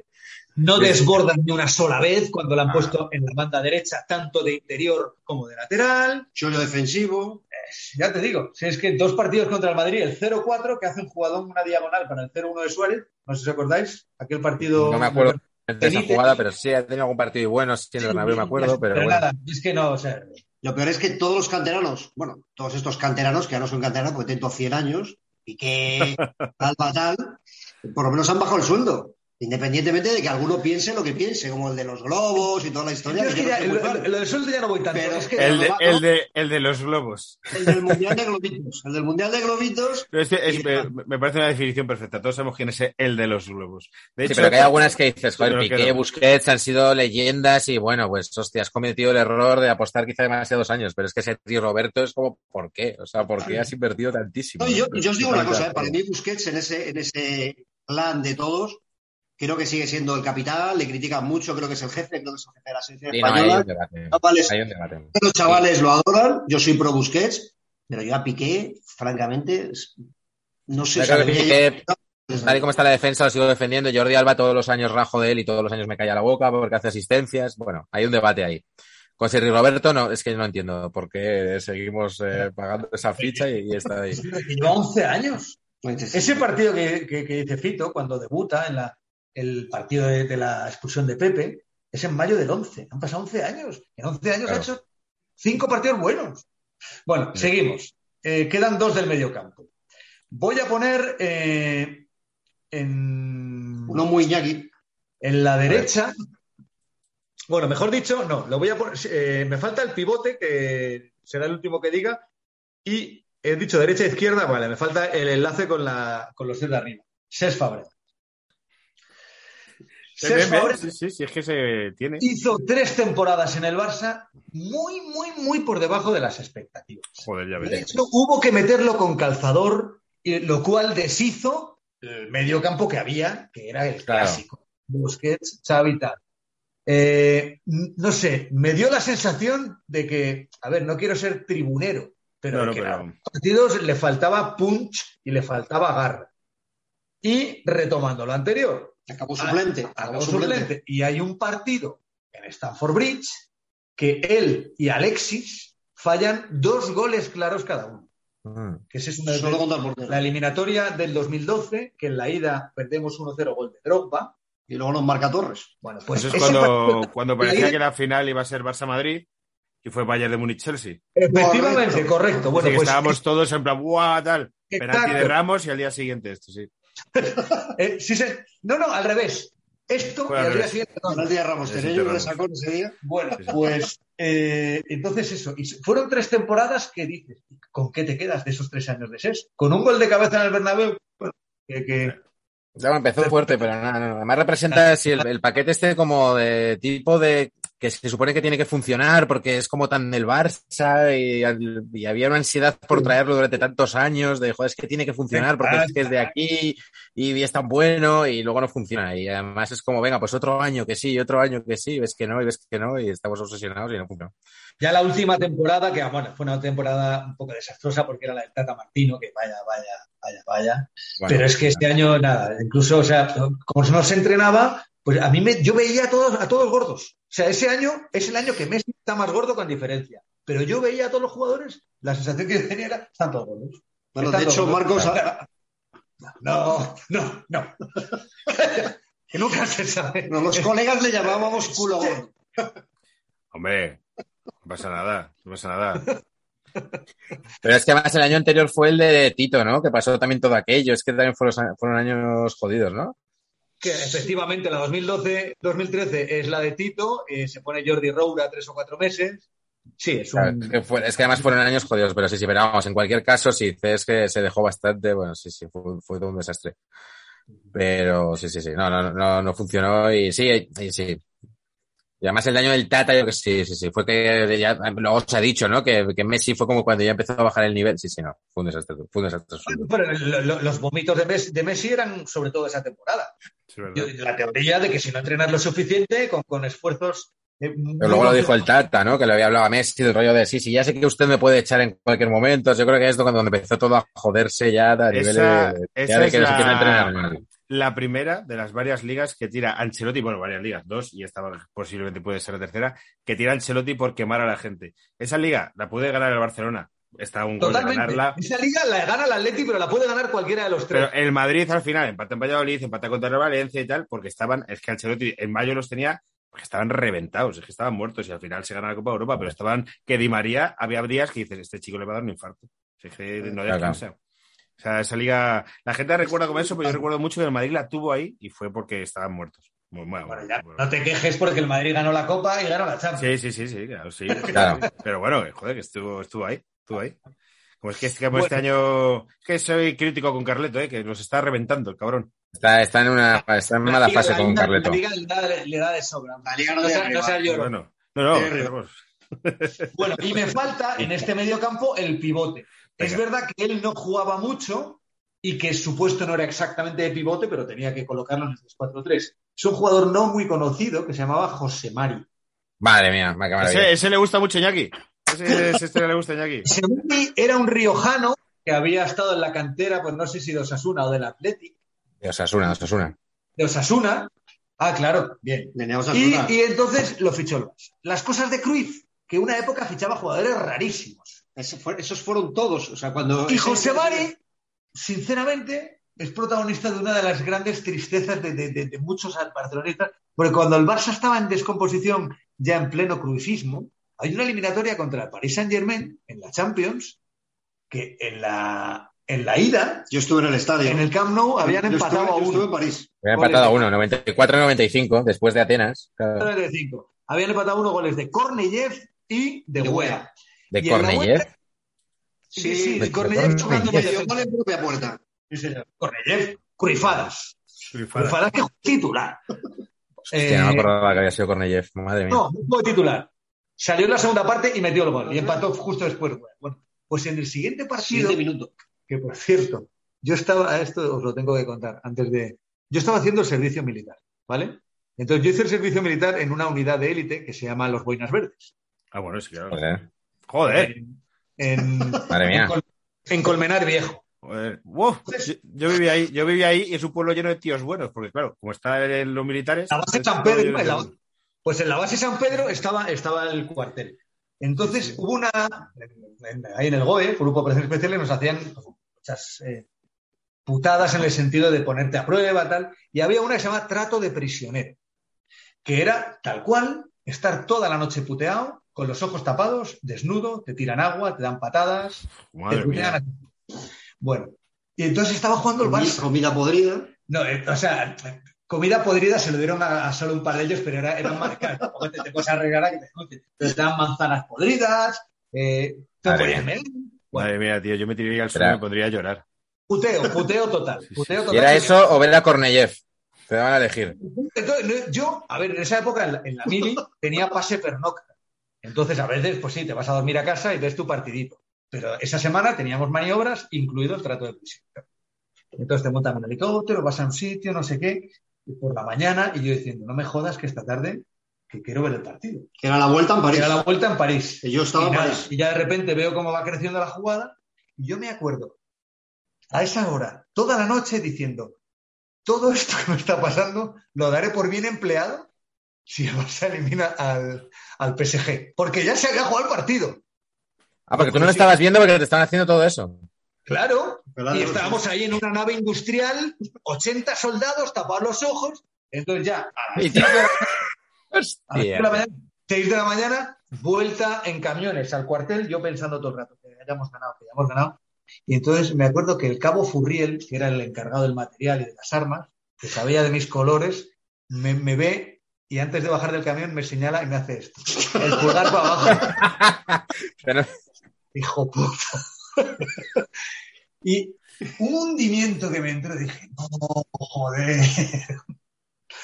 Nada, entonces luego ya vi ese partido y José Mari, volviendo a lo que decíamos, tuvo una oportunidad con 1-1 para ver una- un mano a mano completamente solo contra este Contra la mar. contra Bernardo la Lamar, contra la Mar, que el 1-2 ya te clasificaba, porque habría tenido que meter dos goles el PSG. Correcto. No, no, no, no. Era, iba 0-1. ¿Iba 0-1? ¡Hola! Iba más a mi 0-1. favor. Vale, iba vale. 0-1 Y era 0-2. y era el 0-2. Bueno, entonces, eso también, o sea, es No, verdad pero que es un poco injusto, y lo, reconozco, ponerlo en un 11 de paquetes. Pero No, no, no, es, No, no, no. es justo porque José A Mari, ver, el- claro, para mí es eso. Yo recuerdo José Mari, que los príncipes y recuerdo el acabar el partido, el hundimiento, porque además nos marca, nos empata, creo que era eh, Raí, empata Raí de córner poco después de fallar José Mari, y a falta de cinco minutos, no me acuerdo si es Guerín o Leguén, creo que es Guerín el que marca un gol que se come Busquets como toda la temporada. Y, y luego nos tuvimos que quedar en el estadio, salimos media hora tarde, nos escupieron los franceses. O sea, aquello fue como el, el horror. A Entonces, ese, para par- mí, a ese partido yo no fui con los vuelos que tenía, os he contado antes de mi madre, de Iberia, que yo podía viajar todavía gratis, porque estaba haciendo la mili. Claro, si no habría estado Es que José Mari, yo esa temporada, claro, yo era socio de Osasuna, en, en segunda, que había bajado y era con Churrojo entrenador. José Mari no era titular en Osasuna en segunda. Era suplente en segunda en Osasuna. Jugaba, no sé quién, no sé quién estaba de, de medio centro en segunda, pero estaría el Lecumberri o alguno de estos. José Mari no era titular y de repente en el Sadar era como de, pero ¿cómo que se va al Barça este pavo? Era como, era como un yo tengo que como las dos o tres primeros partidos que medio hizo, Seguro que nos pensamos, medio gustó. qué gran acierto de Johan. Joder, que Cornellés, que de puta madre y qué tal. Luego al final, claro, te das cuenta de, de- de esa nube que tiene, ¿no? En la cabeza con el purifismo, pero. Pero que va, es como si ahora se va, yo que sé, Brasanac al City. O sea, es como una cosa como de ¿qué dices? O sea, era como una locura absoluta de que, que este pavo se va con Cruyff. O sea, es como, no puede ser, tío. Si no juega, si no juega con Chichu Rojo, ¿qué dices? O sea, no, no, no. No, no, no, no encajaba. Delantera. A ver, primero voy a meter a Neymar. ¡Oh! ¡Wow! Sí. Mira, Neymar estuvo en el Barça mm, cuatro temporadas. Cuatro, cuatro. Partidos que digas memorables, memorables, memorables. el del PSG. El del PSG. Eh, Iba a decir pocos. Pocos para lo que era y para lo que costó. Luego, no era un tío quirúrgico delante de la portería, no era un Romario. O sea, no tenía una precisión y tenía muchas ocasiones. O sea, mira, hay un partido contra el Madrid de Carleto, la 14-15, que es un partido que se rompe en la segunda parte. ¿Te acuerdas de ese partido, Álvaro? Triplete de Luis Enrique. No el triplete de Luis Enrique, en la segunda vuelta, marca, Es que ese triplete ah, yo me lo comí currando en Barcelona y fue un año muy duro, tío. Mira, marca Matié, luego empata creo, creo que Cristiano Benzema y mete Luis Suárez en un balón en largo de Alba. Mati- Matías de cabeza. Sí, Sí, me acuerdo ese ese partido se rompe en la segunda parte con un montón de espacios. Y hay como cuatro jugadas que Neymar se va rápido, en cara, en cara, mano a mano, la falla, la falla, la falla. Eh, un montón de veces que perdía los papeles, que se autoexpulsaba. El famoso partido que os decía antes, en la Rosaleda, la 2016-2017, por la mañana o a mediodía, o a las 4 de la tarde, es que yo vivía en Brasil, eh, había empatado el Atleti en el Bernabéu con un gol de Griezmann en el 80. ¿Vale? Entonces, si el Barça ganaba en la, Rosa- Pepe. en la. Rosaleda, si ganaba a la- a- al Málaga de Mitchell, que estaba luchando por no defender, se ponía líder. Bueno, pues Neymar se autoexpulsó. Eh, y luego Pero es- eh, es- puede es- ser, puede ser, puede ser que Sí. fuera el cumple de la hermana la semana siguiente o algo de eso. Bueno, claro, Seguramente Venga. puede ser. no hablar de los toys y del mamoneo y de las fiestas. En serio te lo digo. Es un tío que tiene 30 años, que se, iba, que se iba a comer el mundo, tiene ya 30 tacos, ni balón de oro ni leches. Lo que costó, eh, no, o sea, Y sus Pero, peinados. sí- pero sí costó 4 millones. Nos lo dijo que costó nada. o sea, su- sus números, eh, que sus números fueron todos los años 18 goles, eh, cosas así. O sea, no, no era un killer. Eh, no sé, es, un- es un tío. Aparte- Yo estoy contigo en que no era Ronaldinho y en aquel momento te diría, es verdad, ¿no? Mola más Luis Suárez o Messi, pero claro, es que yo ahora tengo una nostalgia de, de- de tener un crack, o sea, de un tío que genere tanto juego y- como, y la como MS, generaba él. Pero Pero aparte, No. aparte para nosotros que no somos tan, tan pijos de, de los futbolistas, estos son porteras y, Ah, eso es y verdad. tal, es un tío que te genera cierto rechazo. O sea, a mí particularmente, de que llegó al Barça me ha generado bastante rechazo. De- o sea, no, nunca, nunca me cayó bien, nunca me cayó bien. O sea, de hecho, viendo los partidos, era el típico, como de- comentábamos al comienzo de esta charla, que te cabrea y que le dices de todo. Sí. ¿Sabes? O sea, yo Messi nunca me cabreaba con Messi, nunca le decía nada. El único. Pero había tres o cuatro, Alves también me cabreaba mucho con él. ¿eh? Ah, Pero mí- había una foto como de los brasileños, no sé si os acordáis, después de un Barça Madrid, todos vestidos y era como todos, uno con un traje como gigante de payaso rojo, otro de dorado, no sé, y, Messi normal, y era como un poco de joder, estos idiotas. Parecía, tío, parecían los Power Rangers y al lado Messi como un señor normal. Y ahora los Power Claro. Rangers, cada uno de un color. Faltaba Ramos de Mario, de Mario Kart, ¿no? Al lado.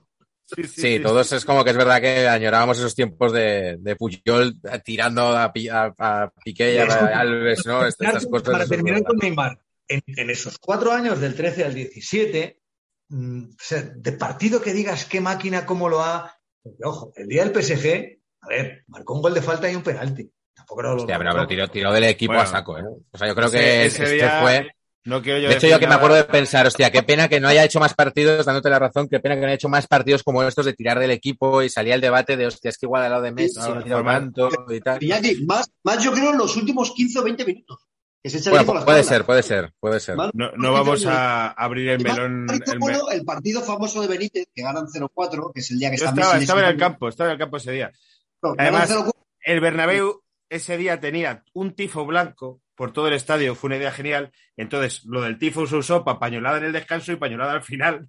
Con lo que- y la pañolada fue tochísima porque todos teníamos una cartulina blanca que usar. O sea, que era Claro. gran... Mira qué fácil. Pero estoy contigo, Marcos, en que iba para Balón de Oro y se ha quedado ahí, ¿eh? Y ya no lo va a ser. Entre lesiones eh, y tonterías, al final. Jugó muy bien en banda, dando- eh, metió un gol ese día. eh, peligrosísimo por la banda, pero pero nos salió cara esa- ese 0-4 al final, porque a Benítez se lo cargaron un mes después Eso y es. ganó el Madrid la Copa Europa. vino Zidane, quitó. O sea, nos salió carísimo ese 0-4. Sí, de verdad. que- Bueno, me quedan dos delanteros. Dos delanteros, dos nueves. Uno, vieja guardia, Mark Hughes. Mark Este Hughes, yo, no lo cono- yo no lo vi. un auténtico paquete, un auténtico tronco, pero a unos niveles ya problemáticos. O sea, eh, un tronco, pero de esos delanteros de los años 80, duros, de, de, de- de- de pierna Futbolista gorda, de pierna gorda como las inglesas. Que llegó al Barça- de mujer, por la moda de los ingleses. O sea, cuando estaba. Terry Venables, porque nos mete un gol de tijera. A España pierde 3-0 en Gales en la, en la clasificación para el Mundial 86. Ajá. es un día que entre Arconada y Liceranzu se meten un gol por debajo de las piernas. Y el 2-0 lo hace Hughes de una tijera, un gol espectacular. Y el Barça solo por eso lo ficha. Solo por eso. y llega al Barça la temporada, no solo eso, él llega al Barça, o sea, era muy, muy limitado, era el clásico delantero inglés de los 80. O sea, cuando el fútbol inglés era todos remates de cabeza y entradas duras y choque, típico delantero, bueno, en este- él era galés, pero jugaba en el United. Y era eso. Y entonces, como en el Barça estaba Terry Venables, pero lo peor de todo es que por las cosas de Núñez, Núñez eh, tenía mal rollo con gente del vestuario y al acabar el Mundial 86 se carga a Schuster y se carga a Steve Archibald. ¿No? ¿Eh, ¿Quién? ¿No se carga a Archibald? Al escocés. Sí, sí, claro, al escocés y los deja en la grada. Alucinante. El Barça, la temporada 86-87, tiene cuatro extranjeros en nómina cuando había dos para jugar. Dos están en la Pero grada. los, iba- los iban cambiando. No, no, no, no, Schuster Pero- no jugaba, estaba castigado. Por eso, entonces, Archibald lo ponían eh, No, una no, semana no. y a Hughes, que lo cambiaban los viernes en la Liga de Fútbol Profesional, daban de alta uno y daban de baja Eso otro, es. y los iban cambiando, entonces jugaban uno cada semana. Escucha, y era malísimo, era muy, muy malo. Y eso que el Barça no era que el Barça del team, era el, el Barça de fútbol inglés y luego posteriormente con... Pero bueno, era, era malísimo, de verdad. Lo que pasa es que luego encima ese tío se vengó del Barça en la final de Rotterdam del 91 con dos goles a Busquets. ¿Te acuerdas de él. Iñaki? Es el no, o sea, me- acuerdo, yo es que claro, el- yo empecé como en los 90 más a seguirlo y tal, pero me acuerdo del United que le ganó y que se hablaba de eso, se hablaba de, mira, se ha vengado del Barça porque Con Es que- Busquets. ¿qué- qué como que en el Barça no había triunfado y que se había vengado del Barça. Me acuerdo del- de la venganza, no, no del paso previo. eh, de- Es que no hay delanteros así porque no llegan a primera. Que sencillamente que- luego, hizo, volvió, volvió al United y hizo carrera. ¿eh? Y, se, y empalmó con el, pri- con el principio de Ferguson y medio tal. Y ya voy a decir el 9 y Otro lo va a sorprender. con todo el dolor de mi corazón me voy a tener que marchar porque tengo Sí, sí, hombre, Claro. sí, vamos bien, vamos bien. en la calle Guzmán el bueno. Bueno, eh, el último es Patrick Kluivert. Bueno, polémico. Sí, sí, que no le, pedía- le costaba meter goles, ¿eh? Exactamente. O sea, no podía ser que el 9 del Barça fuese un fabrica jugadas. Eso no podía ser. Y es un tío que se tiró en el Barça desde el 99 hasta 2004. Cinco temporadas. Su media de goles no llegaba a 0,5 por partido. Todo lo que tuvo que follar ese señor en Barcelona en esos cinco años, no lo hemos follado nosotros cuatro en la vida, siendo tú boina verde. Se montó, se montó una discoteca porque le cerraban el resto. Y dijo, pues me monto de una. Vamos. Y tú no veías cómo con la planta que tenía, cómo controlaba el, el- curvadón, pero luego delante de puerta, o sea, era una, un, un fallagoles que, que flipas. Hay un partido que la gente no se acuerda contra el Madrid. eh, El de Raúl haciendo así, que le expulsan por llamar No, hijo de puta a lo. Cuando el Madrid gana en el Camp Nou en la Champions 0-2, Pero dos abonas no. goles de McManaman y, y de Sisu, ese partido en la primera parte, ojo, la gente no se acuerda, el Barça dominó mucho y tuvo tres o cuatro ocasiones. Luis Enrique y sobre todo Kluivert. Era, era, era un negado, le faltaba instinto asesino y ya está. Y, y además lo asocio a una época en la que, joder, pues el Madrid se llevó tres Champions. ¿Eh? Y, y- Era desesperante. y nosotros a verla. Era desesperante. Y sobre todo lo que dice Marcos. Ese primer tiempo con Kluivert fallando tres ocasiones delante de No César. recuerdo eso, macho. Yo recuerdo, claro, a Eh, Bonano. sí, sí, ponte el resumen. Ponte el resumen. Yo no lo he vuelto a ver, reconozco que no lo he vuelto a ver, reconozco que esa noche me fui al Yasta, en la época que existía, y volví muy tarde y nunca más, y nunca más volví, volví a verlo. Mira, El- cuando Pero, pero os digo que, que ese, ese primer tiempo falla tres o cuatro ocasiones Kluivert delante de César, penosas. Era un tío súper poco preciso. O sea, y aparte, todavía fue muy bueno de cuando hecho, yo en aquella época culpaba siempre, en el Barça culpaba a dos tíos, que eran a Kluivert y a Xavi. Cuando de, un cuando de un futbolista dicen sabe jugar, muy bien de, sabe jugar muy bien de espaldas, es sinónimo de no mete goles. No, mira, terminar. Él realmente sus buenos años es porque tenía a la derecha a Figo y a la izquierda a Rivaldo.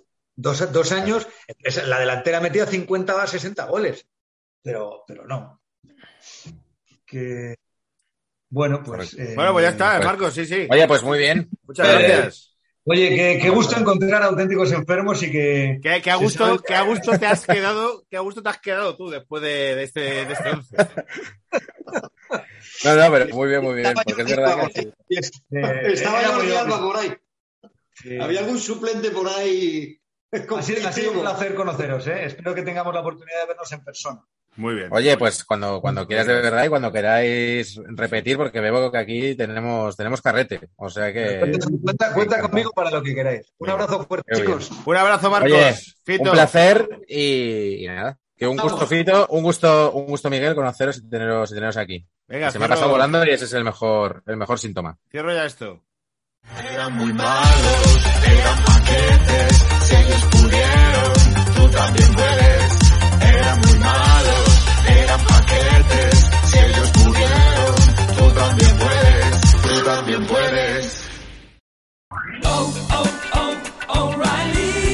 ¿Necesitas ayuda? En O'Reilly Auto Parts te ayudamos. ¿Necesitas algún consejo? Te aconsejamos. Nuestros profesionales en autopartes están siempre disponibles para ayudarte a encontrar lo que necesites. Excelente servicio al cliente es solo una de las ventajas que ofrece O'Reilly Auto Parts. Los profesionales en autopartes. O'Reilly Auto Parts.